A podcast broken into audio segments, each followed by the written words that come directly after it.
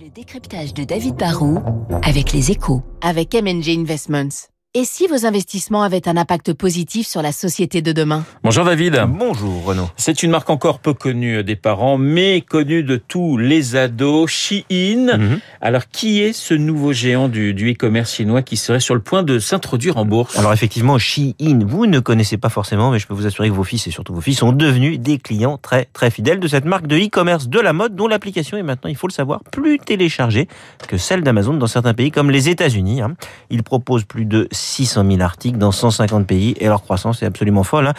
Comme l'entreprise n'est pas encore cotée, les informations sont rares, mais on estime que ses ventes ont dépassé les 10 milliards il y a deux ans.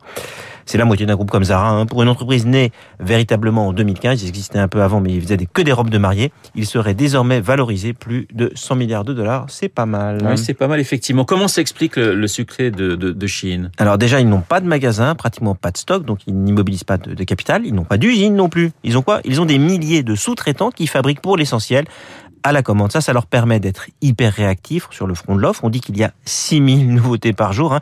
Dès qu'une tendance émerge, ils la captent.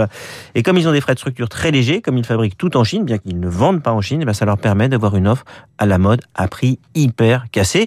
Si en plus vous rajoutez le Covid qui a obligé beaucoup de leurs euh, concurrents qui ont des magasins à fermer au profit des sites de e-commerce, bah vous avez la recette d'un succès. Alors est-ce que ce succès, David, peut durer? Bah, je pense que Shein correspond bien aux nouvelles attentes de la consommation. hein. On est en fait dans une demande aujourd'hui en forme de sablier, plus de ballons Gruby avec un marché de masse sur le moyen de gamme pour la classe moyenne. Aujourd'hui, le consommateur est prêt à faire des choix beaucoup plus radicaux. hein. Il favorise les deux bouts de l'offre, le low cost d'un côté, le premium de l'autre. Il peut acheter des t-shirts et des jeans de base pour quelques euros et libérer ainsi du pouvoir d'achat pour pouvoir s'offrir une paire de baskets ou un sac à plusieurs centaines d'euros.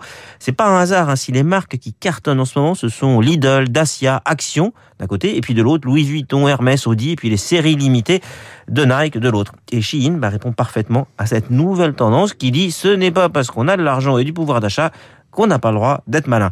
Après, il faut quand même être honnête et savoir que cela pousse à la surconsommation. Les conditions dans lesquelles travaillent les petites machines ne sont pas top non plus. Mais les jeunes d'aujourd'hui euh, ne sont pas une contradiction prête. hein. Ils peuvent admirer à la fois Greta Thunberg et Shein. Dans leur opinion aussi, ils voient peut-être un peu le monde en forme de sablier. Le décryptage de euh, David Barrault dans deux minutes, le journal de 8 heures. Je vous rappelle mon invité à 8h15, le géopolitologue Dominique